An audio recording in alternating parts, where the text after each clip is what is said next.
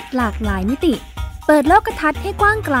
เพื่อชีวิตปลอดภัยและเป็นสุข กับรายการพิกัดเพศ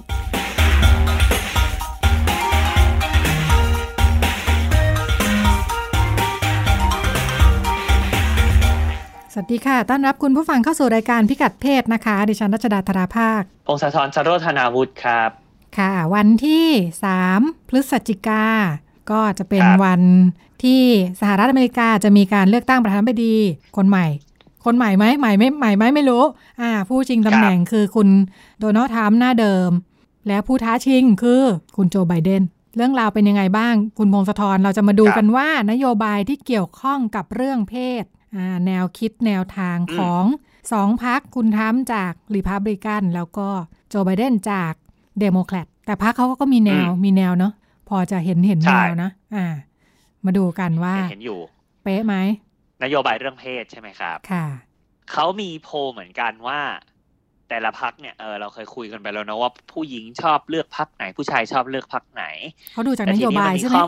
ส่วนใหญ่ดูจากนโยบายแต่ก็ส่วนคือส่วนใหญ่คนติดมักจะติดพรรคมากกว่า ค่ะ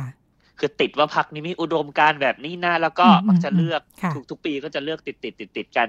แต่ว่ามันก็จะมีกลุ่มที่เรียกว่าสวิงโหวตคือไม่แน่ไม่แน่นอนครับเปลี่ยนไปเปลี่ยนมาดูตามนโยบายเรื่อยๆ คือสหรัฐมันจะมีเลือกตั้งจริงก็คือทุกๆสี่ปีกับเลือกตั้ง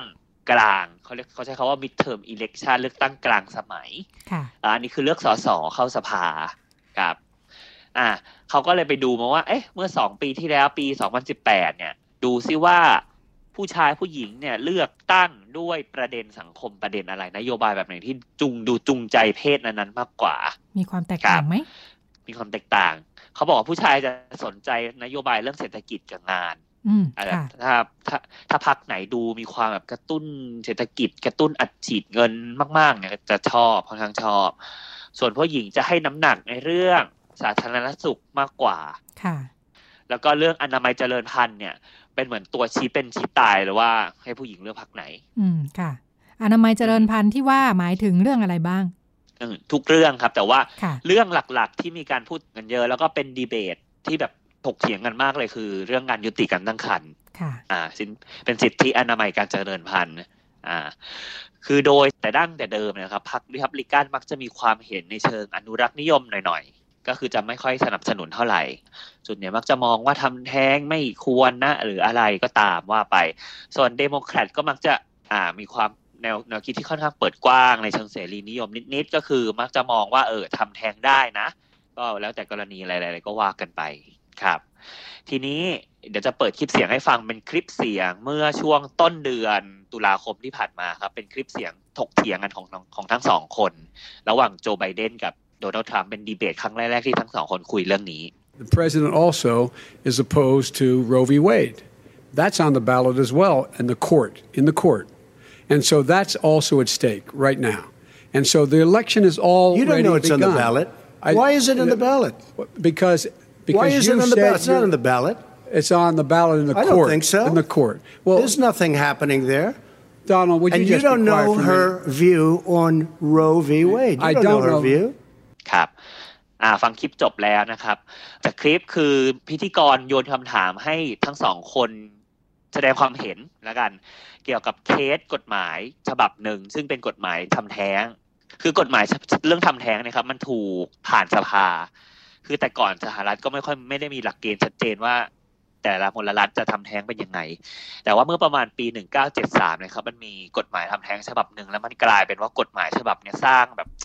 ความขัดแย้ง แล้วก็ข้อถกเถียงให้กับสังคมมากๆ เขาใช้ชื่อว่าโร versus Wade โรนี่คือเป็นผู้หญิงซึ่งเป็นฝ่ายโจทย์ครับ ฟ้องร้องกับฝ่ายจำเลยเวทนี่คือเป็นทนายของรัฐ เป็นอัยการหรืออะไรสักอย่างนะครับ คือฟ้องร้องว่าเพราะว่าผู้หญิงคนนี้ต้องการไปทำแท้ง แล้วหมอไม่ทำให้ แล้วก็รัฐก็ไม่ยินยอมให้ทำเธอก็เลยไปฟ้อง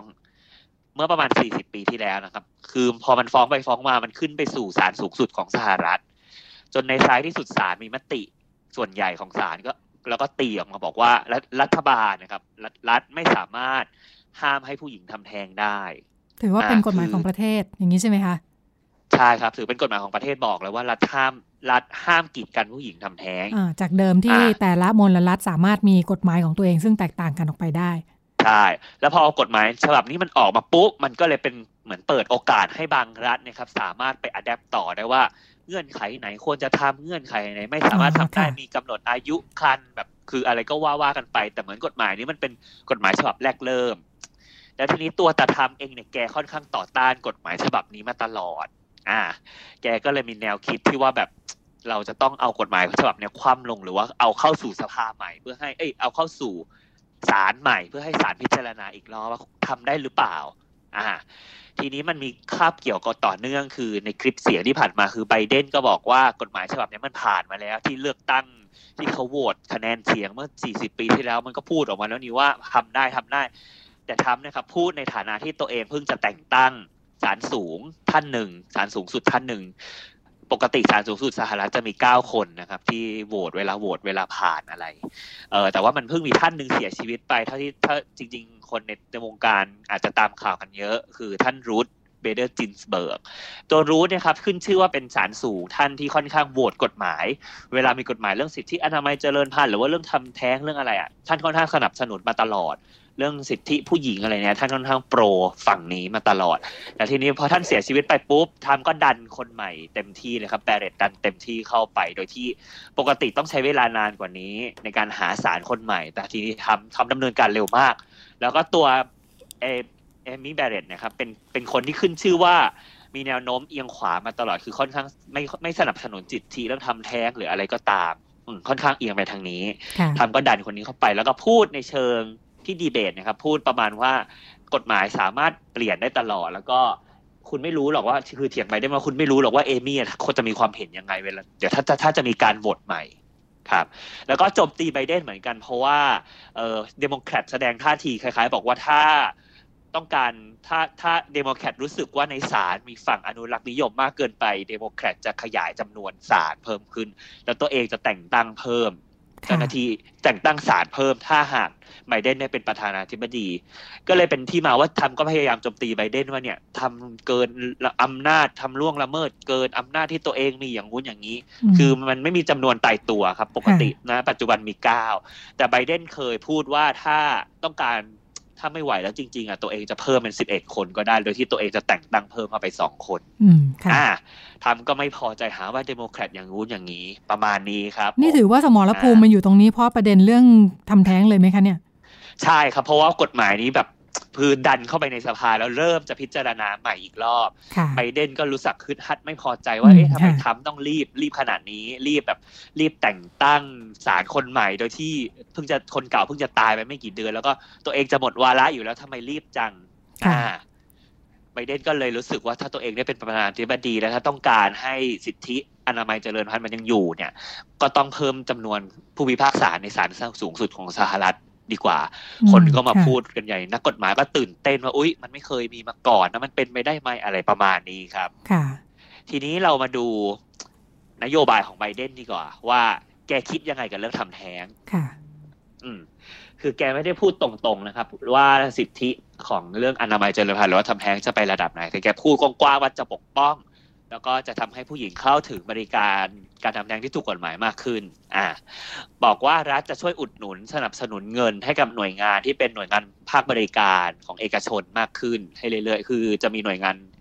ทั่วทั่วสหรัฐให้มากขึ้น อ่า แต่ว่ามันก็มีคนตั้งข้อสังเกตว่าไบเดนเนี่ยครับ เออเอาก็จริงเรื่องทำแท้งเนี่ยแกเข้าใจจริง ๆ หรือเปล่า ว่าเป็นตัวเลือกของผู้หญิง อืม เพราะว่าแกเคยพูดเมื่อประมาณหลายปีที่แล้วประมาณสิบกว่าปีที่แล้วว่าสำหรับแกเนี่ยมีมุมมองในเรื่องนี้เหมือนเป็นคนนอก เหมือนแกแบบว่า ถ้าเลือกได้แกก็คงไม่อยากให้ทำแต่ว่าถ้ามีก็ควรเป็นที่ที่ปลอดภัยแล้วก็ควรที่จะให้มีจำนวนน้อยที่สุด คือแกมองในในมุมแกเมื่อเป็นแบบนี้เมื่อประมาณสิบกว่าปีที่แล้วครับ ตอนนั้นเขามาอยู่ที่พรรคเดโมแครตยังคะ เริ่มเริ่มทำงานครับ เริ่มอยู่ เริ่มแต่ว่าประสบการณ์แกเล่นการเมืองมาสามสิบสี่สิบปีแล้วครับ อืมค่ะ อืมแต่ก่อนสมัยก่อนก็แบบเป็นสอสอสวอะไรก็ว่ากันไป ยังไม่ได้มาอยู่ในจุดที่เป็นสปอตไลท์แบบนี้เนาะที่ต้องพูดให้ชัดเจนว่าตกลงคิดยังไงเรื่องนี้ครับผม แต่ว่าพอมาเป็นปีที่แล้วเนี่ยครับพอเริ่มเริ่มมีแคมเปญหาเสียง แกก็ออกมาพูดแนวคิดว่าเออผมสนับสนุนสิทธิผู้หญิงในการเลือกนะ อะไรแบบนี้สิทธิตามรัฐธรรมนูญ ก็มีคนไปแฟกเช็คขึ้นมาว่า เออ มีคนคือเวลานักการเมืองพูดอะไรเนี่ยครับของสหรัฐมันมีข้อดีอย่างหนึ่งคือ มันจะมีหน่วยงานที่บันทึกไว้ตลอด แล้วก็คอยมานั่งไล่ดูว่า นักการเมืองคนนี้คนนี้มีแนวคิดยังไงต่อประเด็นทางสังคมแบบนี้แบบนี้ เขาก็จะเอามาเทียบปีเลยว่า แต่แต่เนี่ยเคยคิดยังไงมาก่อนเออ มันก็เก็บคำพูดไว้เก่งเหมือนกันสหรัฐน่าสนใจ ส่วนส่วนทามนี่จุดยืนชัดเจนคือบอกว่าต่อต้านแน่นอนค่ะ จริง ๆ นะครับ แกเคยแกคิดได้ซ้ำว่าอยากลงโทษทางผู้ให้บริการทำแท้งแล้วก็ผู้ที่ไปทำแท้งคือหมอก็จะโดนด้วยอืมอ่าค่ะที่ผ่านมาแกออกกฎหมายห้ามหน่วยงานเอกชนสหรัฐเนี่ยครับ หรือว่า NGO รับเงินทุนต่างชาติให้บริการทำแท้งอ่าตัดเงินองค์กรที่ให้บริการยุติการตั้งครรภ์ปลอดภัยอย่างเช่น Planned Parenthood ซึ่งเป็นองค์กรที่ใหญ่มาก แล้วก็มีสาขาทั่วประเทศนะครับแกค่ะตัดเงินเลยบอกว่าไม่ให้ละอืมไม่ให้ อืมเพราะฉะนั้นเวลาเราเข้าไปเห็นเว็บไซต์ต่างๆ ที่เกี่ยวกับเรื่องสิทธิอนามัยเจริญพันธุ์หรือว่าเป็นเว็บไซต์ของหน่วยงานที่ให้บริการเรื่องการยุติการตั้งครรภ์เองก็ตาม หรือว่าบริการเรื่องคุมกำเนิดเนี่ยครับเขาจะขึ้นเลยว่าเว็บไซต์นี้โหวตไบเดน จริงๆครับคุณรัชดาค่ะคือแบบ we support we support Biden คือแบบจุดยืนประกาศจุดยืนได้เต็มที่ครับของเขาไม่เหมือนบ้านเราที่จะต้องมาเออคือเขาสามารถแสดงจุดยืนของหน่วยงานตัวเองได้เลยค่ะอืมเพราะว่าโดยตรงเพราะว่ามีเนาะประเด็นที่อ่าหน่วยงานองค์กรเขาทำงานเกี่ยวข้องกับนโยบายโดยตรงใช่ก็คือจะประกาศเลยว่า we support Biden เนี่ยค่ะแปะไว้ที่หน้าเว็บเลยช่วงนี้ก็คือเต็มหลายเว็บเยอะมาก อืมค่ะอืม ครับผมประเด็นอีกเรื่องหนึ่งที่มีการคุยกันในเวทีเสวนานะครับ ก็มีพูดเรื่องรายได้เท่าเทียมอ่าเพราะว่าเป็นประเด็นที่มีการคุยกันมานานแล้วว่าผู้หญิงมีรายได้ไม่เท่ากับผู้ชายไบเดนก็ออกมาบอกว่าตัวเองเนี่ย จะทำให้ผู้หญิงเข้าถึงโอกาสการทำงานที่มากขึ้นมีรายได้ที่เท่าเทียมผู้ชาย แกก็เลยแต่งตั้งกามาลาแฮร์ริสครับ ซึ่งเป็นรองประธานาธิบดีครับ เป็นผู้ชิงตำแหน่งรองประธานาธิบดี ซึ่งถ้าแกได้เป็นประธานาธิบดีเนี่ย คุณกามาลาก็จะกลายเป็นรองประธานาธิบดี ผู้หญิงคนแรกของประเทศอืมค่ะแล้วก็คุณกามาลาเนี่ยเป็นชาวอเมริกันเชื้อสายอินเดียนครับ ก็เลยเหมือนเป็นการส่งเสียงไกลๆให้กับกลุ่มเอ่อผิวชนผิวชนผิวกลุ่ม น้อยแล้วกัน หรือว่าคนกลุ่มผิวดำกลุ่มผิวที่ไม่ใช่กลุ่มผิวขาวหลักของประเทศสหรัฐเนะครับบอกว่าค่ะเออแกก็สนับสนุนกลุ่มคนหลากหลายเชื้อชาตินะอ่าแล้วก็พยายามบอกว่าเนี่ยเอากามาลามาช่วยสนับสนุนในเชิงนโยบายของผู้หญิงประมาณนี้ครับส่วนทรัมป์ก็ช่วงที่เป็นประธานาธิบดีก็มีคาพยายามยกเลิกกฎหมายที่ว่าเอ่ออนุญาตให้จ่ายค่าจ้างเท่าเทียมทางเพศอืม แกแกแกแกพยายามยกเลิกเพราะว่ากฎหมายฉบับนี้เป็นกฎหมายที่โอบามาทำขึ้นมา ค่ะอ่าแล้วก็ชอบพูดคำพูดหลาย ๆ อย่างที่ใช้ในเชิงดูถูกผู้หญิง ซึ่งผู้หญิงต่าง ๆ ไม่พอใจแล้วก็เคยมีประท้วงขึ้นมาแล้วอืมค่ะอ่าครับผมแต่ว่าแกก็พูดอยู่เสมอว่าแกไม่ได้เหยียดเพศนะ แกไม่ได้ต้องการอะไรนะ แกยินดีต้อนรับผู้หญิงเสมอในการเข้ามาทำงาน แกเนี่ย บริษัทที่แกเป็นเจ้าของอยู่เนี่ยก็มีเอ่อนักผู้หญิงเข้ามาทำงานเยอะแยะตัวด้านตัวอีวังกาครับซึ่งเป็นลูกสาวคนโตของทรัมป์เนี่ยก็เป็นกระบอกเสียงสำคัญของพ่อในเชิงนโยบายที่เกี่ยวกับผู้หญิง บอกว่าฉันจะช่วยให้ผู้หญิงมีรายได้เท่าเทียมอะไรมากขึ้น แกก็ใช้กลยุทธ์ให้ลูกสาวเป็นโฆษกหาเสียงในเชิงนโยบายผู้หญิงไปอืมค่ะอ่าครับผม แสดงว่าเอ่อก็ในแสดงความเรื่องต้องแสดงความสนใจด้วยเหมือนกันใช่ไหมเนี่ย คุณทำไม่สามารถทำเป็นแสดงความสนใจไม่สนใจได้เหมือนเมื่อก่อนอีกต่อไป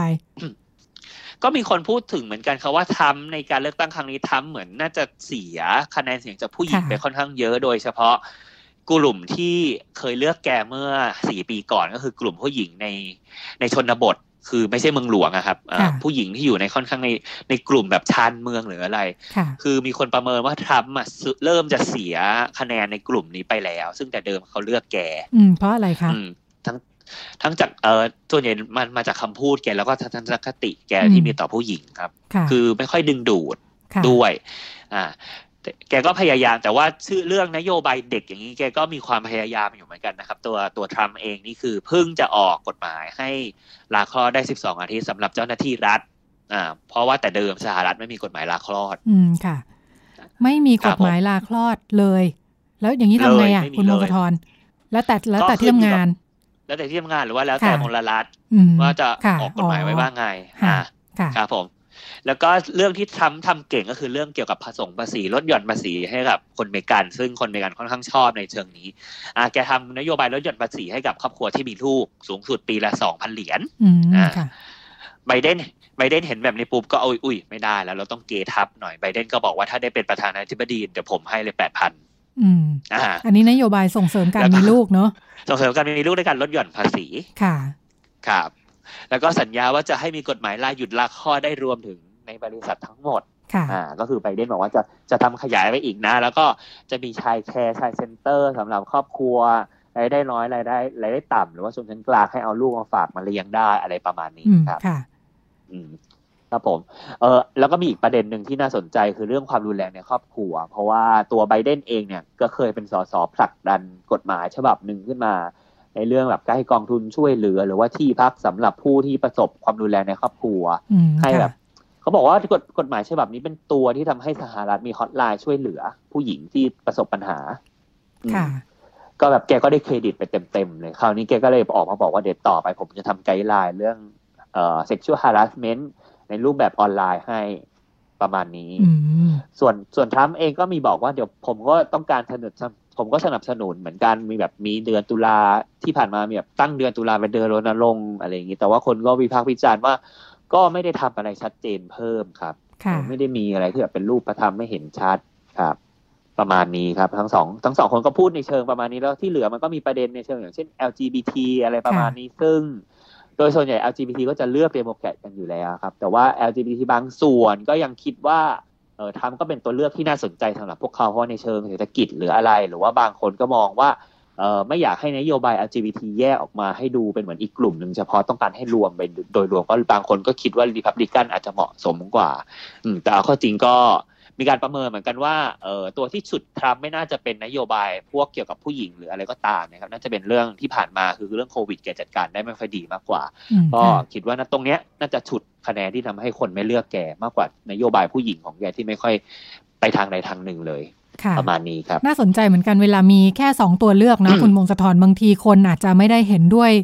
ทั้งหมดนี้ก็ได้นะ อย่างที่เมื่อกี้พูดถึงว่าอ่าอย่าง LGBT เอง หรือว่ากลุ่มที่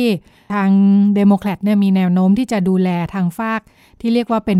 เรียกว่าอะไรนะ กลุ่มที่รองรองๆลงมานะ minority เนี่ยเยอะกว่า แต่ถ้ากลุ่ม minority เอง เช่น ผู้หญิง หรือว่า LGBT หรือกลุ่มที่ได้ประโยชน์จากนโยบายพวกนี้ รู้สึกว่าเศรษฐกิจสำคัญเนี่ย ก็อาจจะมีแนวโน้มครับไปเลือกทางครับริพับลิกันได้เหมือนกันริพับลิกันอืมใช่ค่ะ แต่เอาเข้อจริงผู้หญิงนี่ก็ไม่น่าจะนับว่าเป็นกลุ่มรองได้แล้วนะเพราะว่าก็อ่าปาค่ะเข้าไปครึ่งหนึ่งค่ะของผู้มีคะแนนเสียงเลือกตั้งด้วย หมายถึงลองในแง่ซึ่งการก็ได้รับมองความสนใจทางเชิงนโยบายอ่าใช่ไหมครับผมค่ะ นโยบายหลักใช่แต่ว่าๆเรื่องผู้หญิงก็อาจจะมาทีหลังอะอ่าอย่างอันนี้เนี่ยก็เห็นได้ชัดครับผมประเทศอื่นทีๆก็นี้เช่นก็กันประเทศอื่นๆก็เช่นกัน แล้วก็มีคนคิดมีคนก็มีคนคำนวณว่าเออไปดูคือคือมันจะมีคะแนนโหวตนะครับซึ่งผมดูไม่ค่อยเป็นด้วยว่าแบบ คนนี้นำสามจุดนำกว่าสี่จุด ซึ่งพบว่าไบเดนสูงกว่าทรัมป์ถ้าเทียบกับเมื่อสี่ปีที่แล้วที่ฮิลลารีก็สูงกว่าทรัมป์อยู่นิดหน่อย แต่ว่าจะหมู่หรือจ่านี่เราก็ยังไม่รู้ครับต้องติดตามวันเลือกตั้งที่แท้จริง เพราะว่ามันอาจจะมีคะแนนออฟไลน์ ซึ่งเรามองไม่เห็นก็เป็นค่ะได้ค่ะ เหมือนโพลเนาะเหมือนโพลบ้านเราไม่ได้เป็นตัวเหมือนตัดสินโพลนะใช่ครับค่ะอันนี้ก็เหมือนกันต้องรอดูต่อไปว่าจะเป็นยังไงข้ามฝั่งมาที่บ้านเรากันบ้างนะคะ ช่วงที่ผ่านมามี ผลการสำรวจสถานการณ์เด็กและสตรีในประเทศไทย หรือที่เรียกว่า Mix นะคะ Multiple Indications Cluster Survey เป็นความร่วมมือระหว่างสำนักงานสถิติแห่งชาติกับองค์การยูนิเซฟนะคะทำขึ้นเป็นประจำทุก 3 ปี ปีนี้เป็นครั้งทีสี่4 แล้วนะ คือสำนักงานสถิติแห่งชาติเนี่ยปกติแกก็จะทำข้อมูลทุกเรื่องใช่ไหมอ่า เช่นกันเลย ทางองค์การยูนิเซฟเนี่ยก็เข้ามาอ่าสนับสนุนสร้างประสานความร่วมมือนะเพื่อจะเอาอาแง่มุมมุมมองแล้วก็ how to ต่างๆเนี่ยมาสนับสนุนว่าไอ้ข้อมูลที่ควรจะให้เกิดความชัดเจนด้วยเนี่ยอ่าคือข้อมูลครับผมเรื่องผู้หญิงและเด็กเนี่ยนะคะว่ามีอะไรบ้างเนี่ยอ่าก็ทำกันมาหลายปีแล้วล่ะ ถ้าทุก 3 ปีครั้งทีสี่ 4 นี่ก็เป็น 10 ปีแล้วเหมือนกันนะข้อมูลมิกซ์เนี่ยเขาจะดูเรื่องอะไรบ้าง ดูเรื่องข้อมูลผู้หญิงและเด็กนะคะในแง่สุขภาพ ในแง่พัฒนาการ การศึกษาและการคุ้มครองเด็ก โดย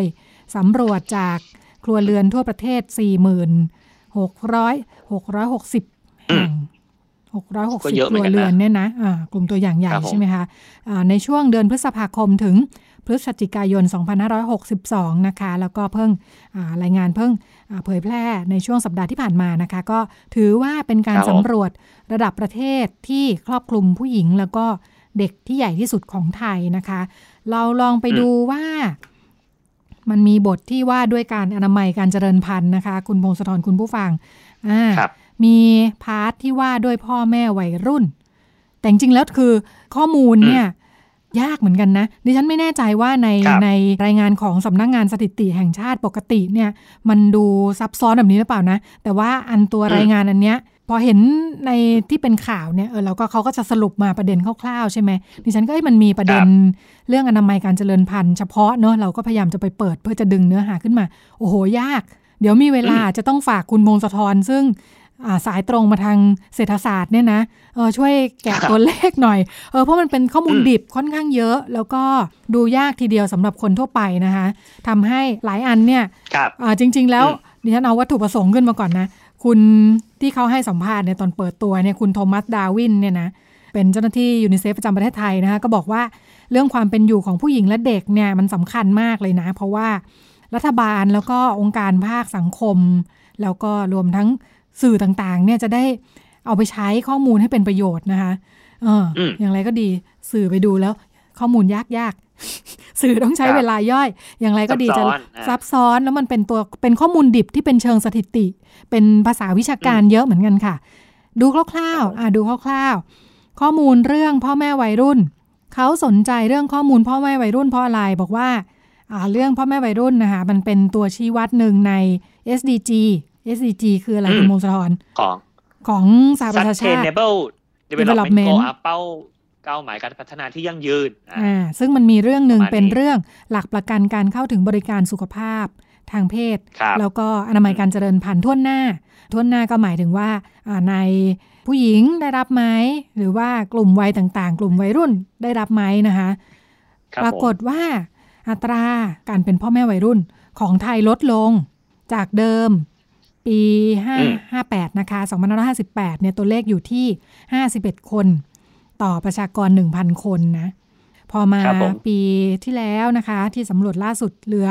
23 คน ลดลงประมาณครึ่งหนึ่งเนี่ย 23 คนต่อประชากร 1,000 คน แล้วก็บอกว่าข้อมูลแต่ส่วนใหญ่ยังเป็นกลุ่มที่อยู่นอกเขตเทศบาลนะคะ คือ 33 คนต่อ 1,000 ประชากรเขาเรียกว่าประชากรถ้าเทียบสัดส่วนเนาะประชากร 1,000 คนเนี่ยมี 33 คนที่เป็นพ่อแม่วัยรุ่นอยู่นอกเขตเทศบาล แต่ถ้ามาดูในเขตเทศบาลเนี่ยจะแค่ 13 คนนะคะต่อ 1,000 ประชากร แล้วก็พ่อแม่วัยรุ่นอยู่ที่ไหน พ่อแม่วัยรุ่นจำนวนมาก ซึ่งเป็นส่วนใหญ่เนี่ยอยู่ทางภาคเหนือนะคะแล้วก็น้อยที่สุดอยู่ในกรุงเทพมหานคร อืมอาจจะเพราะเข้าถึงบริการต่างๆ ได้ดีกว่านะ บริการคุมกำเนิด แล้วก็ส่วนใหญ่การศึกษาส่วนใหญ่พ่อแม่วัยรุ่นอยู่ระดับชั้นประถมนะคะคือคาดว่าน่าจะเป็นว่าพอขึ้นมัธยมแล้วมีการท้องเนี่ย พอเลิกเรียนไปเนี่ยการศึกษาวุฒิสูงสุดมันก็เลยอยู่แค่ประถมเนาะครับเขาก็ไปดูเรื่องการวางแผนครอบครัว เรื่องการคุมกำเนิดนี่แหละ ถือว่าเป็นตัวชี้วัดหนึ่งเหมือนกันว่า เข้าถึงบริการสุขภาพกันไหมนะคะ คือ เข้าถึงความต้องการการคุมกำเนิดตามที่ต้องการ ได้หรือเปล่าอ่าคืออยากคุมแต่ว่าได้คุมไหมนะ แล้วก็ได้คุมด้วยวิธีการที่ทันสมัยไหม เพราะว่าวิธีการที่ทันสมัยคืออะไรบ้าง คือการคุมกำเนิดกึ่งถาวร ถาวรที่เป็นบริการสุขภาพ ต้องอาจจะไปใช้บริการที่โรงพยาบาลอะไรต่างๆเนาะจริง ๆ บ้านเรามีครบทุกอย่างเลย อ่า แต่ว่าใช่คนประชาชนสามารถเข้าถึงหรือเปล่า เขาก็ไปดูนะคะ บอกว่า เท่าที่พอจะแกะออกมาได้นะ กลุ่มที่แต่งงานแล้ว หรือว่ามีการออยู่กินกัน ฉันสามีภรรยาเนี่ยนะยี่สิบเจ็ดเปอร์เซ็นต์เขาไม่คุมนะคะ ไม่ได้คุมกำเนิด แล้วก็อ่าเจ็ดสิบเปอร์เซ็นเนี่ย คุมกำเนิดด้วยวิธีการที่ทันสมัยนะคะ อะไรบ้างจำนวนอ่าส่วนใหญ่ หรือว่าคิดเป็นสามสิบเปอร์เซ็นเนี่ยใช้ยาเม็ดคุมกำเนิดครับผมถือว่าส่วนใหญ่ใช้ยาคุม ใช่ แสดงว่าการคุมกำเนิดอันดับหนึ่งของไทยนะคะคือการใช้ยาคุม แล้วก็อันดับสองรองลงไปคืออทำหมัน สำหรับผู้หญิงนะคะอ่าอันนี้เพราะว่าอ่าเป็นเป็นกลุ่มที่แต่งงานอยู่กินกันแล้วไงอ่าพอไปส่วนมากเนี่ยคุณแม่บ้านคือพอคลอดเสร็จแล้วคิดว่าอ่าไม่มีลูกแล้วพอแล้วเนี่ยก็จะทำหมันพอแล้วก็ไปทำหมัน ประเด็นอยู่ที่แล้วคุณผู้ชายล่ะอ่าไปดูตัวเลขหมันชายบ้าง เทียบกับผู้หญิงที่ทำหมันไป 25เปอร์เซ็นเนี่ยนะ ผู้ชายทำหมัน 0.3เปอร์เซ็นค่ะ ศูนย์จุดสามก็ร้อยคนพันคนมีแค่สามคน ในขณะที่เออไม่ไม่อันนี้เป็นเปอร์เซ็นต์ละ อันนี้ตัวเลขเป็นเปอร์เซ็นต์อ่าจากร้อยคนเนี่ยมีผู้หญิงไทยทำหมันยี่สิบห้าคน แต่มีผู้ชายไทยทำหมันไม่ถึงหนึ่งคนเลย อืมนี่ถ้าเทียบจากร้อยคน เราเคยคุยกันเรื่องทำหมันหญิงหมันชายไหมคุณมงคลทรเคยคุยอยู่นิดๆหน่อยๆเหมือนกันครับว่าเออ น่าสนใจก็ทำได้ไม่ไม่ได้มีผลอะไร จริง ๆ ผู้ชายทำหมันง่ายกว่าผู้หญิงอีก อืมใช่เพราะว่าแค่เจาะเออแค่ผ่าตัดเล็ก มันเป็นพานผ่าตัดเล็กๆนิดๆหน่อยๆครับ ค่ะ แต่ก็นะฮะตัวเลขฟ้องนะคะว่าในที่สุดคุณผู้ชายซึ่งทำทำหมันได้ง่ายกว่าเนี่ยไม่ทำนะฮะเป็นถือว่าเป็นวิธีถาวร ถือว่าเป็นวิธีถาวรเนาะแล้วก็กลุ่มตัวอย่างที่เขาไปคุยมาก็นี่นะคะ การศึกษาส่วนมากสูงกว่าชั้นมัธยมปลายนะคะเรียนมหาวิทยาลัยอ่าหรืออุดมศึกษาแล้วก็ส่วนใหญ่มากกว่า 50% 57% ยังไม่มีลูกนะคะ กลุ่มสำรวจ อืม แนวโน้มแสดงว่าเป็นแนวโน้ม คนที่ไม่ค่อยมีลูกกันเนี่ยนะ ถึงจะมีครอบครัวแล้ว แล้วก็อันดับรองลงมามีลูกตามลำดับนะคะจำนวนจำนวนตัวเลขลูก ไปดูกลุ่มที่ยังไม่ได้แต่งงานไม่ได้อยู่กินกัน มีการคุมกำเนิดยังไงบ้าง ปรากฏว่าช่วงอายุ 15ถึง19 ปีมีการคุมกำเนิดต่ำที่สุดนะคะ อันนี้เขาสำรวจผู้หญิงวัยเจริญพันธุ์คือ 15ถึง49 ปีนะะก็พบว่าในช่วงวัยรุ่น มีการคุมกำเนิดต่ำสุดนะคะคือศูนย์ร้อยละ 0.5 น้อยมาก ๆ อืมน้อยมากตกวัยรุ่นไม่ค่อยเข้าถึงความรู้ ค่ะ อันนี้คือที่พอจะแกะออกมาได้นะคะคร่าวๆ ครับผม ขยับไปดูเรื่องอัตราตัวเลขอื่นๆบ้างนะคะ บอกว่าอัตราเด็กอายุ 10 1ถึง 14 ปีนะคะ ที่ถูกลงโทษด้วยวิธีการรุนแรงที่บ้านเนี่ยลดลงนะคะจากร้อยละ 75 ในปี 2558 เนี่ยเหลือร้อยละ 58 ในปี 2562 นะคะ แล้วก็ครับผมเด็กอายุ 12 ถึง 23 เดือนร้อยละ 82 ได้รับภูมิคุ้มกันครบถ้วนนะคะร้อยละ 85 บริโภค เกลือเสริมไอโอดีน ได้เป็นอย่างดีนะคะ รวมทั้งได้ได้เรียนในหลักสูตรปฐมวัยร้อยละ 86 สิ่งที่น่ากังวลคือ ภาวะโภชนาการนะคะของเด็กๆ บอกว่ายังพบอัตราปัญหาเด็กเตี้ยแคะแคละแกลนผอมแห้ง แล้วก็น้ำหนักเกินนะคะ มีแนวโน้มเพิ่มขึ้นนะคะ แล้วก็ปัญหาพวกนี้จะส่งผลต่อเนื่องถึงพัฒนาการทางสมองสุขภาพ รวมทั้งความเป็นอยู่ในระยะยาวด้วยนะคะ บอกว่า เด็กอายุต่ำกว่า 5 ปีร้อยละ 13 ของไทยเนี่ยที่ประสบปัญหา เตี้ยแคละแกลนเนี่ยสาเหตุมาจากการขาดสารอาหารที่มีประโยชน์ อย่างต่อเนื่องเป็นเวลานานนะคะ สารอาหารที่มีประโยชน์คืออะไรบ้างสำคัญที่สุดสำรวจเรื่องนมแม่อาหารที่ดีที่สุดสำหรับเด็กๆเนี่ยนะ ที่จะได้รับการส่งเสริมพัฒนาการทางสมองป้องกัน การเจ็บป่วยเนี่ยพบว่าเด็กอายุต่ำกว่า 6 เดือนคำแนะนำคือ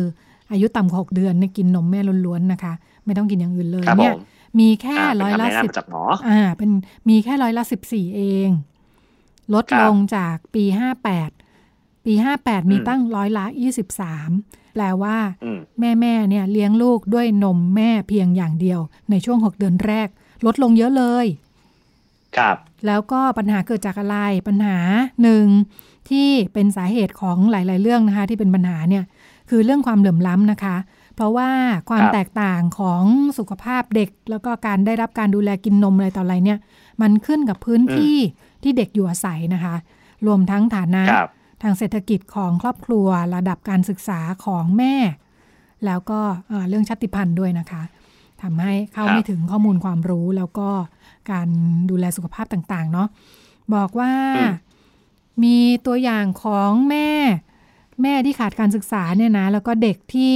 อยู่ในครอบครัวที่หัวหน้าครอบครัวไม่พูดไทยเลยนะอืมน่าจะเป็นกลุ่มชาติพันธุ์นะหรือว่ากลุ่มที่อยู่ในพื้นที่ห่างไกล แล้วก็เด็กที่มาจากครอบครัวยากจนจนสุดๆ จนมากเนี่ยนะเอ่อทำให้เด็กๆขาดสารอาหาร แล้วก็มากค่อนข้างมากนะคะมากกว่าในกรทมครับ อืม น่าจะเป็นเด็กในพื้นที่ห่างไกล แล้วก็มีอะไรอีกข้อมูลไม่เท่าเทียมกันด้านการศึกษานะคะ บอกว่าเด็กไทยเรียนจบชั้นประถม บอกว่าอัตราเรียนมต้นมปลายลดลงนะคะ ในช่วงที่ผ่านมา จากเด็กในกลุ่มที่ครัวเรือนยากจนเนี่ยนะคะ แล้วก็ภาคใต้เป็นเป็นภูมิภาคที่มีเด็กเข้าเรียนมมัธยม น้อยกว่าภาคอื่นๆนะคะ อืมเรื่องราวเป็นแบบนี้ คุณวันเพ็ญภูลวงนะคะ ผู้อำนวยการสำนักงานสถิติแห่งชาติบอกว่าข้อมูลเหล่านี้เนี่ยก็หวังว่า หวังว่าแสดงว่าไม่ได้ไม่ได้เกิดขึ้นทันทีนะหวังว่าจะนำไปสู่การกำหนดนโยบาย เพื่อแก้ปัญหาที่เป็นผลกระทบกับเด็กๆนะคะ แล้วก็เนี่ยแหละหวังว่าผู้กำหนดนโยบายหน่วยงานต่างๆ ภาครัฐภาควิชาการต่างๆ จะเอาไปใช้ให้เกิดประโยชน์นะคะทำขึ้นมาแล้ว คุณคุณดาวินจากยูนิเซฟนะคะคุณโทมัสดาวิน บอกว่าความเป็นอยู่ของเด็กแล้วก็ผู้หญิงไทยเนี่ยจริง ๆ ได้รับการพัฒนามากขึ้นในช่วงหลายสิบปีที่ผ่านมานะคะ เนื่องจากทั้งภาครัฐ แล้วก็องค์กรภาคประชาสังคมเนี่ยก็ให้ความสำคัญเข้ามาทำงานเรื่องนี้กันมากขึ้นนะคะ แล้วก็อย่างไรก็ดีผลสำรวจทำให้เห็นว่าปัญหายังมีอยู่หลายด้านนะคะ แล้วก็ นี่แหละ ตัวเลขที่เราดูไปโอ้จริงๆเวลาพูดถึงสิ่งที่ควรจะเป็นเนี่ยตัวเลขมันต้อแต้มากเลยเนาะเด็กและผู้หญิงที่เข้าถึงอะไรต่างๆ ที่น่าจะเป็นตัวชี้วัดได้เนี่ย มันจะอยู่ห้าสิบเปอร์เซ็นอะไรซะเยอะนะคะ แล้วก็คุณโทมัสบอกว่าพอโควิดเจอปัญหาการแพร่ระบาดของเชื้อโควิด -19 เข้าไปเนี่ยหนักเข้าไปอีกนะคะเห็นความเปลี่ยนแปลงที่ชัดเจน ก็เป็นตัวเลขที่ น่าจะทำให้เป็นการกระตุ้นให้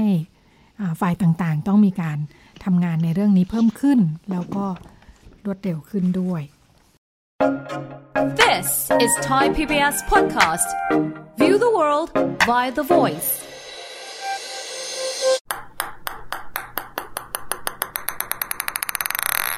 ปิงปองโชว์นะคะจากเสียงประกอบเมื่อสักครู่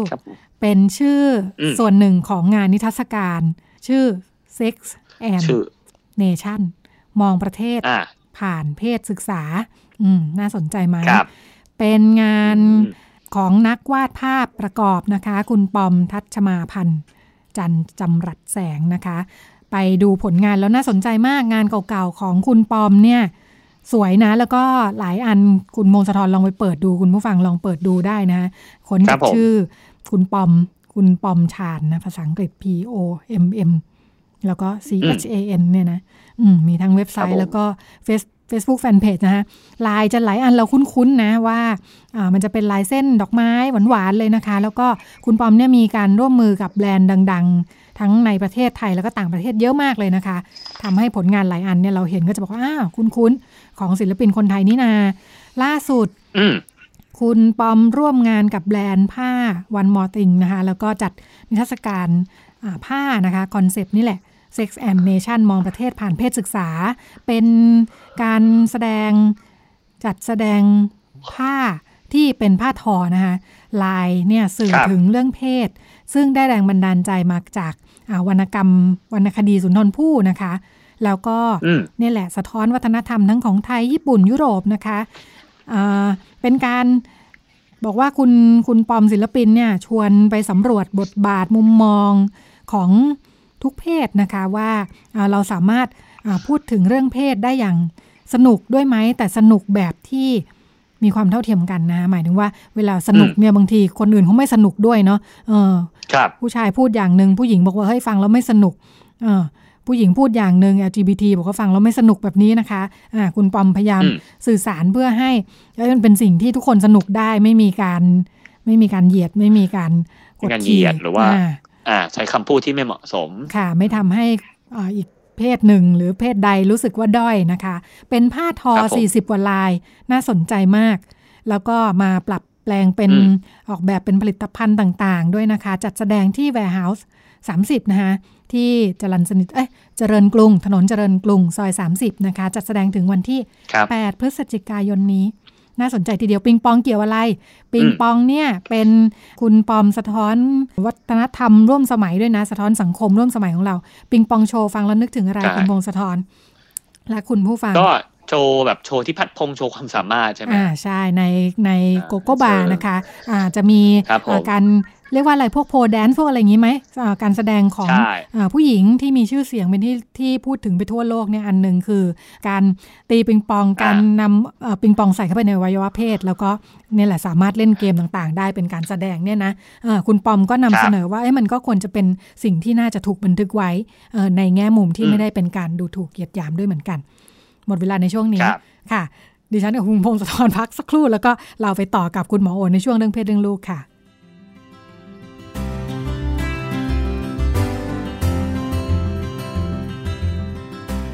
เรื่องเพศ เรื่องลูก เรื่องกังวลของพ่อแม่ มีทางออก คุยกับหมอโอ แพทย์หญิงจิราพรอรุณากูล กุมารแพทย์เวชศาสตร์วัยรุ่น โรงพยาบาลรามาธิบดี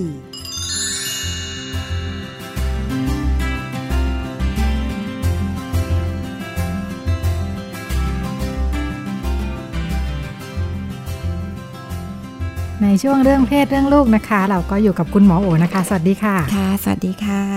มาแล้วสารพันปัญหา ปัญหามีอยู่ว่าอ่าคุณแม่บ้านใหม่แล้วนะคะ คุณแม่บ้านบอกว่าอยู่กับสามีมาสิบกว่าปีแล้วไม่มีลูกนะคะอ่าปีที่แล้วได้เพื่อนบ้านมาใหม่ เป็นแม่ลูกย้ายมาอยู่บ้านหลังติดกันนี่แหละ แล้วก็มีลูกสาวเก้าขวบบ้านนี้เขาก็มามีลูกสาวเก้าขวบหน้าตาน่ารัก ก็เห็นอยู่กันสองคนก็เลยสนิทกันนะคะ เด็กก็มาเล่นอยู่ที่บ้านบ้างอะไรบ้าง หลังเลิกเรียน วันหยุดนะคะบางทีแม่ไปทำธุระก็มาฝากลูกไว้หน่อย ปรากฏว่าเด็กน่ารักที่ว่าเนี่ยก็เอ๊ะดูสนิทสนมกอดรัดฟัดเวียงกับสามีฉันมากเลยนะคะ ยังไงเนี่ย ลูกหลานก็ไม่ใช่เป็นอะไรไหม รู้สึกสนิทกันจัง อืม เคยเรียบเรียบเคียงเคียงถามถามสามีสามีก็แบบไม่เห็นเป็นอะไรเลย ก็เด็กน่ารัก เราไม่มีลูกเด็กน่ารักก็รักอืคิดมากไปไหมคะ คุณแม่บ้านคิดมากไปไหมคะเนี่ย ก็มีโอกาสจะคิดมากไปสูงอยู่เหมือนกันนะคะ เพราะว่า คือเนาะบางทีเราก็มีเด็กที่เราก็ชอบเล่นด้วยแล้วบางทีเด็กเขาเล่นกันกับผู้ใหญ่เขาก็ไม่ได้มองในแง่ชู้สาวเอางี้ คือเด็กก็เล่นตามธรรมชาติเเขาสนิทเขาก็อาจจะแบบ เล่นอาจจะถึงเนื้อถึงตัวบ้างอะไรอย่างเงี้นะคะ แล้วก็จริงเขาก็แค่เก้าขวบอะโดยส่วนใหญ่แล้วเด็กก็ไม่ได้โดยส่วนใหญ่เนาะเด็กก็ไม่ได้มองอะไรเชิงชู้สาวถามแต่ว่าถามว่าร้อยเปอร์เซ็นต์ไหมก็ต้องบอกว่า มันก็พูดไม่ได้ว่าร้อยเปอร์เซ็นต์นะ เพราะว่าเด็กเดี๋ยวนี้โตเร็วขึ้นนะคะ มันก็เขาจะมีความเป็นวัยรุ่นเป็นอะไร แต่ว่าหมอคิดว่าคุณแม่บ้าน ก็อยู่คุณแม่ก็อยู่กับเรื่องตรงหน้า คือตอนเนี้ย สิ่งที่ทำให้เราเป็นทุกข์เนี่ยจริงคือความคิดที่เราแบบ คุณแม่บ้านเริ่มมโนเริ่มไปไกลนิดหนึ่งว่ามันเป็นเรื่องชู้สาวหรือเปล่าเนี่ยเราอ่านข่าวเยอะไงคะก็เป็นไปได้อ่าแต่ว่าไม่ได้แปลว่าเออมันไม่ใช่เรื่องไม่ดีนะคะ สมมติว่าเรามีความสึกระวังเนี่ยมันก็เป็นอะไรที่มันก็ช่วยปกป้องเราเนาะมันก็อาจจะแปลว่า เราอาจจะได้กลิ่นอะไรทำแม่งทำแม่งหรือเปล่าหรืออะไรบางอย่างเนี่ยก็เพื่อทำให้เราสบายใจขึ้น เราก็ ถามสามีเราตรงไปตรงมาได้เนาะว่า เอ๊ะ มันดูใกล้เนื้อชิดกันไปหรือเปล่า มันดูถึงเนื้อถึงตัวไหมหรือแบบเราจะบอกสามีก็ได้ว่าเราจะต้องระวังเหมือนกันนะ ว่าแบบเด็กเขาเริ่มเป็นสาวแล้วบางทีถึงเนื้อถึงตัวเนี่ยอาจจะไม่เหมาะ พ่อแม่เขาอาจจะมองไม่ดีอะไรคือเราก็อาจจะแบบ ถ้าเรารู้สึกว่ามันดูเยอะไปเกินเลยไปแล้วก็เราก็คุยได้นะคะว่าว่าเขามองยังไงเขาคิดยังไงนะคะ เด็กเด็กก็อาจจะคิดได้ เด็กเนี่ยต้องบอกว่าโดยส่วนใหญ่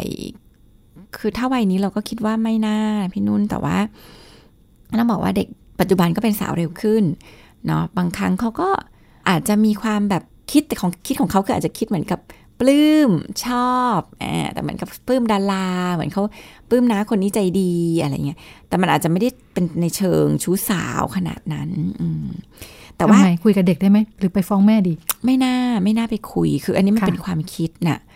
คือถ้าตัดใดที่เรายังไม่เห็นอะไรเนี่ย เราไม่ควรจะเข้าไปคุยยกเว้นนะยกเว้นเราเห็นอะไรที่มันดูแบบ ไม่ค่อยเหมาะไม่เหมาะแอบเราอาจจะไปคุยกันในเชิงว่าเออพฤติกรรมตรงนี้เรารู้สึกว่าแบบ ดูไม่ค่อยเหมาะนะ อะไรอย่างเงี้ย อันนี้อาจจะต้องแบบคุยในเชิงนั้น แต่อยู่ดีๆ ไม่ควรไปคุยโดยที่เราก็ยังไม่เห็นว่ามันมีอะไร กอดรัดฟัดเวียงถึงเนื้อถึงตัว คุณแม่บ้านเริ่มเห็นว่าไม่ควรแล้ว ก็คิดดูว่าสมมติว่าเขาเทียบกันว่าเขาเป็นเด็กหกเจ็ดขวบเราจะคิดไหม ก็นี่เก้าขวบไง อ้าวก็ใช่ไงแปลว่าประเด็นมันคือไม่ได้เป็นจากการกอดรัดฟัดเหวี่ยงอ่ประเด็นมันคือไม่เป็นจากที่เราแปลอายุของเด็ก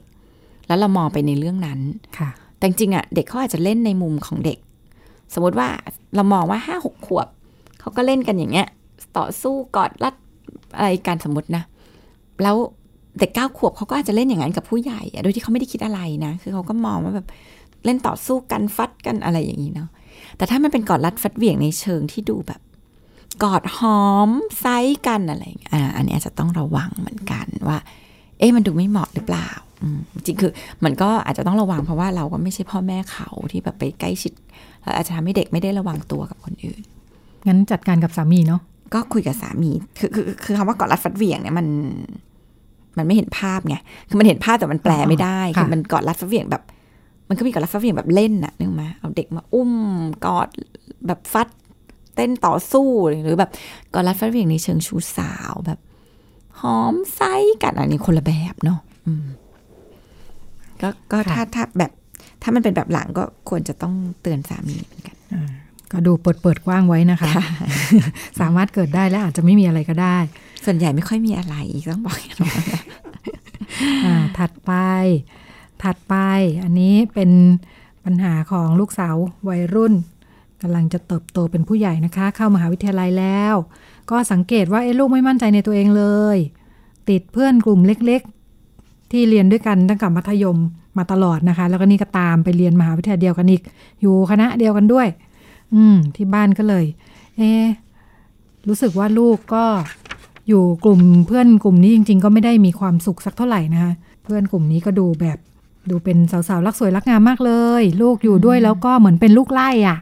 เออยิ่งอยู่ยิ่งเสียความเชื่อมั่น ยิ่งอยู่ยิ่งจ่อง ยิ่งอยู่ยิ่งจ่อยไปเนี่ยเนาะแต่ก็เลย เออเหมือนหรือว่าลูกเขาเขาก็ไม่เคยออกจากกลุ่มนี้เลยเขาหาเพื่อนใหม่ไม่เป็นไหมเนี่ย อืม แยกตัวไม่ได้ทำยังไงดี ช่วยลูกยังไงดีคะคือบางอย่างก็เป็นเราแบบมองมันเป็นปัญหาด้วยเนาะคือต้องต้องถามตัวลูกก่อนว่าเขารู้สึกว่ามันเป็นปัญหาจริง ๆ ไหมนะคะ แต่คุณแม่ก็เขียนมาเนาะว่าดูลูกอยู่ด้วยแล้วดูไม่มีความสุข แต่ว่าอันนี้คือเป็นมันมันเหมือนเรามอง คือเวลาที่เราเห็นเนี่ยเราเห็นภาพช็อตหนึ่งในชีวิตเด็ก เราไม่ได้เห็นภาพทั้งหมด เราไม่ได้ไปอยู่มหาลัยกับเขาเพราะฉะนั้นคุณแม่ควรจะฟังลูกก่อนเนาะว่าเออแม่อยากรู้ว่าเพื่อนกลุ่มนี้เป็นยังไงอ่าเขาอยู่กับเขาแล้วโอเคไหมอย่าง เอาพวกแต่รักสวยรักงามไปว่าอันนี้คือเป็นการแบบตีความของคุณแม่ ที่แปลไปในเชิงลบ แล้วทำให้เรารู้สึกไม่ค่อยโอเค กับเพื่อนกลุ่มนี้ของลูกแล้วมันอาจจะทำให้ตัวเราเองนี่แหละ ที่มีไบแอสแล้วก็จะมองไปว่าลูกดูอยู่ แล้วไม่เห็นมีความสุขเลยไม่รู้ต้องไปลองคุยกับลูกดูนะคะว่าเอออยู่กับเพื่อนกลุ่มนี้แล้วเป็นยังไงบ้างเนาะแล้วก็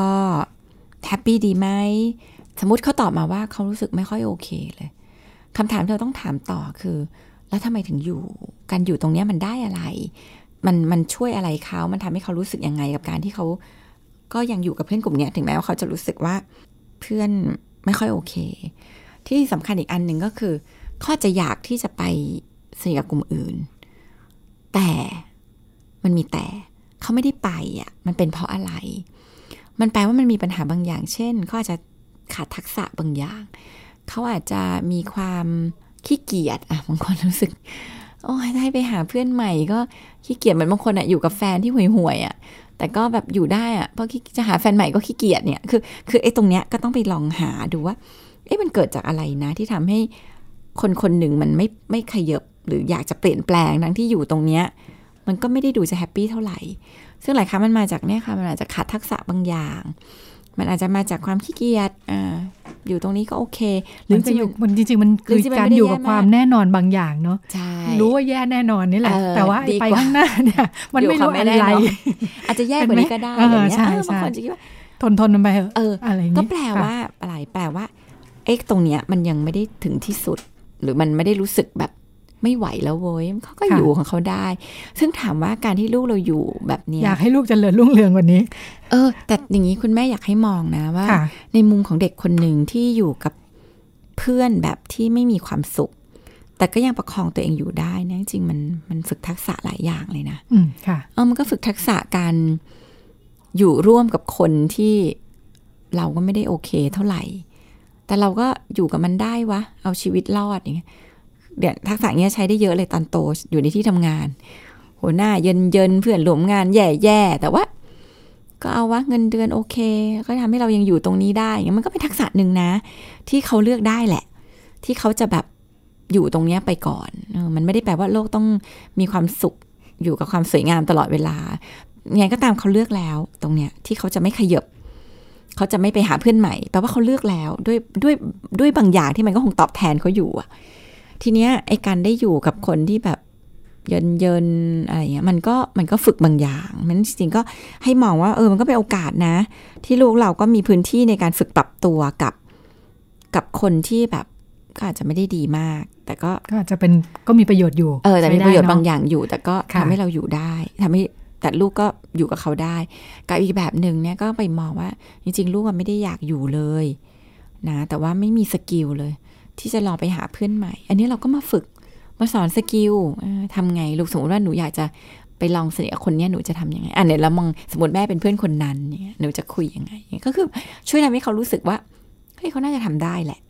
เขาน่าจะ move on จากตรงนี้ได้ ไม่งั้นเขาก็จะอยู่กับอะไรเดิมๆที่ก็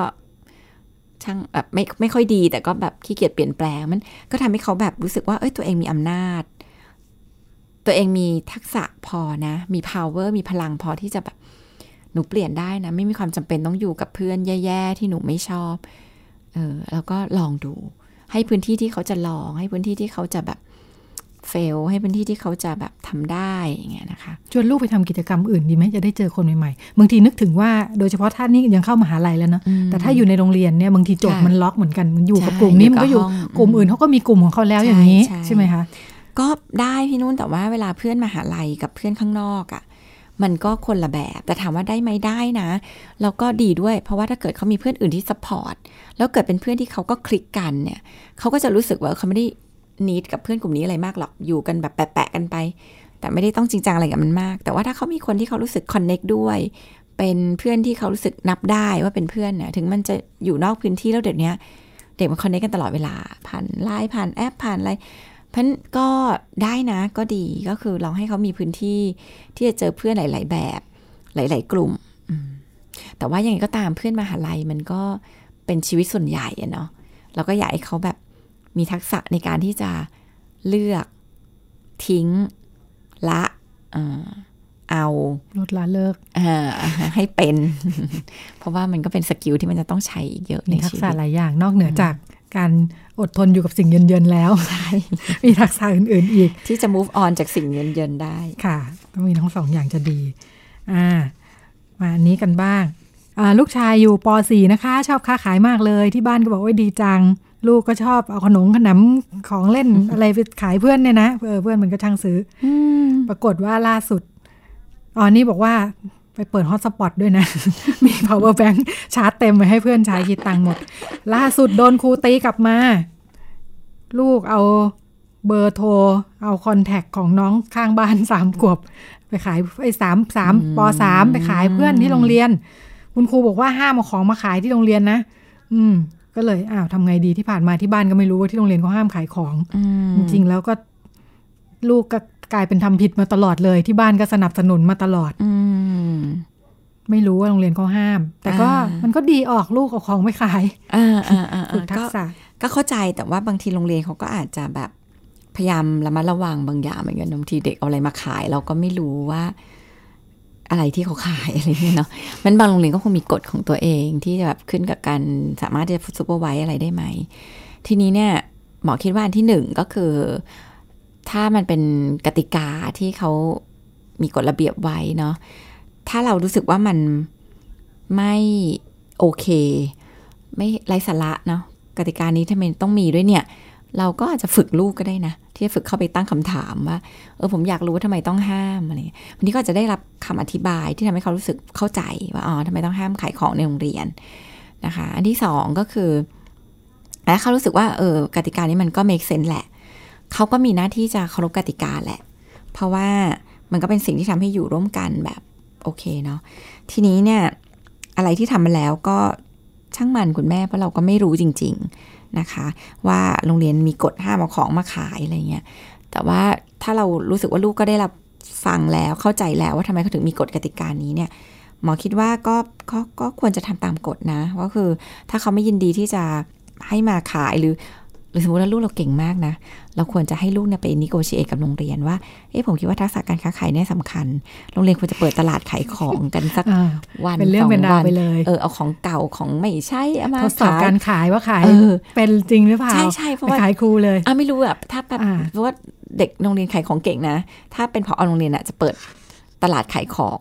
สนามฟุตบอลโรงเรียนให้มาตั้งโต๊ะเอาของเก่าที่ไม่ใช้แล้วหนังสืออะไรเงี้ยจะดีมากเลยนะจะเอาดีทางเพราะว่านี้แน่ๆแล้ว เออเพราะว่าไม่ไปได้อีกแล้วมันสเต็ปมันฝึกทักษะของเด็กๆ แล้วค่ะอาจจะทำเป็นโครงการเลยก็ได้ ที่เขาจะเริ่มคิดตั้งราคาของที่เขาจะเอามาขายเลยก็เราก็ได้ฝึกทักษะของเด็กในการบริหารจัดการการขายของ ทีนี้สมมติโรงเรียนไม่เปิดพื้นที่ คุณแม่ไม่ต้องกังวลตอนนี้ ชีวิตมันไม่ต้องขายของผ่านพื้นที่ละมาขายออนไลน์กันขายเลออนไลน์กันไปเออมีอะไรอยากขายบอกฝึกลูกทำขายของออนไลน์ไป ก็จะเป็นความรับผิดชอบอะไรของลูก ประเด็นที่หมอกังวลเนี่ย คือสิ่งที่ซึ่งคุณแม่ไม่ถามมาเลยนะซึ่งก็จะแปลกใจ เพราะว่าค่ะสิ่งที่น่ากังวลมากจริงๆคือ การเอาเบอร์โทรกับไอดีไลน์ของน้องผู้หญิงป .3 ข้างบ้านไปขายเพื่อนนะคะ อันเนี้ยเป็นสิ่งที่เราต้องบอกลูกเลยว่า นี่คือการละเมิดสิทธิของคนอื่น การใช้คนเอาเอาคนอื่นมาทำประโยชน์ให้กับตัวเอง อันนี้คือเรื่องผิดศีลธรรมนะ เพราะฉะนั้นเนี่ยอันนี้ควรจะ concern มากกว่าที่แบบอุ๊ยตายแล้ษะวการขายของลูกทักษะการขายของของลูกลูกขายได้ทุกอย่างเลยอ่าเขาก็เก่งแหละนะ คือเขาก็หัวการค้าแต่ว่าต้องหัดให้เขาเป็นพ่อค้าที่มีความมีคุณธรรมมีคุนึณธรรมจริยธรรมนิดนึงอะใช่เพราะว่าไม่งั้นเขาจะกลายเป็นพ่อค้าที่แบบ อ่าเขาจะถูกเกลียดไปเป็นพ่อค้าที่แบบ อาจจะหยิบของราชการมาขายอะไรอย่างเงี้ยนึกออกไหมเออเพราะฉะนั้น ก็ก็หมอว่าประเด็นนี้น่า concern มากกว่าควรจะคุยกับเขา ให้เขามองว่าในมุมของเด็กผู้หญิงคนนั้น ถ้าเขาเป็นเด็กคนนั้น เขารู้สึกยังไง ที่อยู่ดีๆ เบอร์เขามีคนโทรเข้ามาเต็มไปหมด จากการที่มีคนเอาเบอร์ไปขายอย่างเงี้ย ให้เขาเขาเห็นขายเอภาพเย่นไหมเนี่ยเออเขาขายเอเย่น จริงๆน้องน้องปสามมองถ้าย้อนกลับไปสักประวัติอาจจะเป็นแบบเป็นคนแบบว่าหุ้นกันอยู่ เป็นกิจการร่วเป็มนกิกัจนการเป็นจอยเวนเจอร์บางอย่างใช่เดี๋ยวนี้นี่นึกเด็ถึงตก็อนเพื่อนเคยทำแบบนี้แล้วเนี่ยอืมเพื่อนมัธยมเนี่ยอืมอ่ามีเพื่อนผู้ชายเข้ามาใหม่อ่าไอ้เจ้าที่มีอยู่เนี่ย เอาคอนแทคเพื่อนผู้หญิงไปขายเอออ่าแล้วก็นัดกันไอ้สองคนนี้เขาก็นัดกันไปอ่าอ่าไอ้ไอ้อ่าที่ซื้อเนี่ยแปลว่าป๋ามากเลยอ่าจ่ายตังค์เพื่อให้ได้เบอร์เพื่อนผู้หญิงเนี่ยคือเด็กเดี๋ยวนี้เขาก็เอาจริง ๆ มองมุมหนึ่งมันคือความฉลาดนะคะ คือมันมันคือมองอะไรเป็นแบบธุรกิจได้เนาะเพียงแต่ทำยังไงที่เราจะทำให้เขามีความฉลาดแบบที่เขาไม่ละเมิดสิทธิคนอื่น หรือเขารู้ว่าขอบเขตที่เขาทำได้อะทำได้แค่ไหน ไม่ใช่แบบ ถ่ายรูปเด็กผู้หญิงคนหนึ่งที่นั่งโปแล้วเอาไปขายอย่างเงี้ย อันเนี้ยมันคือเรื่องของการละเมิดสิทธิ์ อันเนี้ยถึงแม้มันจะดูเป็นความฉลาด แต่ว่ามันเป็นความฉลาดที่ไม่มีคุณธรรมเนาะก็ก็ควรจะสอนนะคะแต่ถ้าเขาเป็นหุ้นส่วนกันนี่เรื่องจะซับซ้อนขึ้นอีกเรื่องจะซับซ้อนขึ้นอันนี้ก็ต้องไปสอนเด็กผู้หญิงด้วยนะคะ ว่าธุรกิจแบบนี้ส่งผลยังไงดีไม่ดียังไงเอ่อนำมาซึ่ง ปัญหาอะไรบ้างเออเพราะถ้าว่าถ้าเด็กที่แบบว่าเฉลียวฉลาดคิดได้แบบเนี้ยเขาถึงได้จะได้รู้อะไรมากขึ้นจริงๆเนาะใช่ใช่ใช่เพราะก้าวไปสู่สิ่งที่มันซับซ้อนมากขึ้นถูอีกกถูกถูกมีถูกเริ่มต้องทำความเข้าใจเรื่องกฎหมายแล้วเนี่ยใช่แล้วก็ไม่จริงๆมันอาจจะเป็นภาพสะท้อนเลยนะว่าแบบคือมันมันจะไม่ใช่แค่ความสะท้อนเรื่องแค่ความฉลาดของเด็กนะมันเป็นภาพสะท้อนเรื่องของปัญหาการเงินหรือเปล่าเฮ้ยเด็กมันแบบ ไม่มีจนเราต้องมาใช้วิธีแบบนี้กันหรือเปล่า เพื่อจะได้เอาเงินมาตอบสนองหรือใช้ในสิ่งที่จำเป็นไหมอะไรเงี้ยคือเราไม่รู้เลยอะคือมันจะเป็นแบบเขาเรียกว่าเป็นภูเขาน้ำแข็งของปัญหาที่มันแบบลึกลงไปมากเลย ก็น่าน่าชวนพูดคุยเพื่อให้เห็นว่ามันจริง ๆ แล้วมีอะไรอยู่บ้าง ซึ่งอาจจะมีหลายอย่างกว่าที่เราคิดอย่างนี้ใช่ไหมคะเดี๋ยวเวลาอีกสักนาทีครึ่ง ถามเรื่องน้องเน่าอ่าได้อ่าได้เห็นเขาประกาศหาตุ๊กตาน้องเน่า ลูกทำหาย เราก็เอ้ยเขายังมีน้องเน่ากันอยู่เนาะค่ะมันเป็นปัญหาไหม ก็ไม่เป็นปัญหาถ้าเด็กติดค่ะแล้วไม่เป็นปัญหา มันจะเป็นปัญหากับเด็กบางตอนกขลุ่องมหาย ไม่มันจะเป็นปัญหากับเด็กบางกลุ่ม เช่น เด็กภูมิแพ้ค่ะอ่าเวลามีน้องเน่าเนี่ย คือเด็กก็จะไม่ยอมให้ซักใช่ไหมแล้วก็แบบไม่งั้นเราจะไม่เรียกน้องเน่าบางทีเด็กก็ไม่ยอมให้ซักเพอซักเดี๋ยวกลิ่นเปลี่ยน เดี๋ยวมันต้องดูแบบเหมือนเดิมเนี่ยค่ะอะอันเนี้ยจะเป็นปัญหา เพราะว่าบางทีพวกนี้มันก็เป็นสาร กระตุ้นก่อภูมิแพ้ฝุ่นต่างๆ ที่จับมาเด็กที่ติดก็ถ้าเป็นภูมิแพ้ก็เป็นปัญหา แต่ถ้าเด็กทั่วไปเนี่ยไม่เป็นไรจริง ๆ น้องเน่าเนี่ยมันเป็นเหมือนตัวแทน สิ่งที่ทำให้เขายึดถืออ่าเช่นเป็นตัวแทนแม่แม่ไม่อยู่ติดน้องเน่าแล้วมันก็อบอุ่นใจคือมันมันเป็นเครื่องมือสร้างความอบอุ่นใจอะค่ะ ซึ่งเล็กๆเนี่ยบางทีคนเรามันเนาะโลกมันดูน่ากลัว เราก็ช่วยตัวเองไม่ค่อยได้ มันเวลามีอะไรมาเป็นเพื่อนเรา มาอยู่ใกล้เราเป็นตัวแทนแม่ทำให้เรารู้สึกมั่นคงอบอุ่นเนี่ย มันก็เลยทำให้เด็กรู้สึกว่ามีอยู่แล้วมันก็อุ่นใจ แต่ว่าเมื่อไหร่ก็ตามปกติเราก็จะเจอว่าเด็กส่วนใหญ่ก็ไม่ค่อยติดไปยาวๆ เพราะว่าพอเขาโตขึ้น เขารู้สึกว่าเขาแบบมั่นใจมากขึ้น หรือบางคนก็มีแม่จริง ๆ อยู่เนี่ยมันก็ไม่ได้ต้องยึดเหนี่ยวกับอะไรมันการติดสิ่งเหล่านี้ก็จะค่อย ๆ ลดลง ก็ ไม่ได้ต้องรีบไปทำให้เลิกติด ถ้าไม่ได้เป็นปัญหาค่ะ น้องเน่าจะมีจุดจบในตัวเอง จะมีจุดจบในตัวเองเป็นส่วนใหญ่ ต้องยาวแค่ไหนถึงจะเริ่มกังวล น้องเน่าไม่ยอมจบ ต้องกังวลเมื่อมันเป็นปัญหา เช่นค่ะ อุ้มไปที่โรงเรียนโดยที่อ่าเช่นโรงเรียนไม่ให้เอาไปสองอุ้มไปที่โรงเรียนโดยที่แบบทั้งวันเกาะแต่น้องเน่าไม่เขียน ไม่จับเล่นอะไม่เขียนไม่ต้องเขียนแต่ว่า อาจจะไม่ไม่ทำกิจกรรมอะไรเริ่มรบกวนชีวิตด้านอื่น อะไรที่เริ่มรบกวนชีวิตด้านอื่น หรืออย่างค่ะที่บอกเนี่ยแหละเป็นภูมิแพ้หรือเอาน้องเน่าไปแล้วไม่ยอมให้ซักจนกลิ่นมันเหม็นมากรบกวนอะไรอย่างเงี้ยอ่าอันนั้นเนี่ยถ้าเป็นปัญหาก็จะต้องเริ่มเข้ามาจัดการค่ะ ก็เป็นประเด็นเล็กๆในช่วงท้ายนะคะ แล้วก็วันนี้หมดเวลาแล้วค่ะดิฉันกับคุณหมอโอลาคุณผู้ฟังไปก่อน สวัสดีค่ะ ค่ะ ติดตามรายการได้ที่ www.thaipbspodcast.com แอปพลิเคชัน Thai PBS Podcast หรือฟังผ่านแอปพลิเคชัน Podcast ของ iOS Google Podcast Android Podbean SoundCloud และ Spotify ติดตามความเคลื่อนไหวของรายการและแสดงความคิดเห็น โดยกดถูกใจที่ facebook.com/thaipbspodcast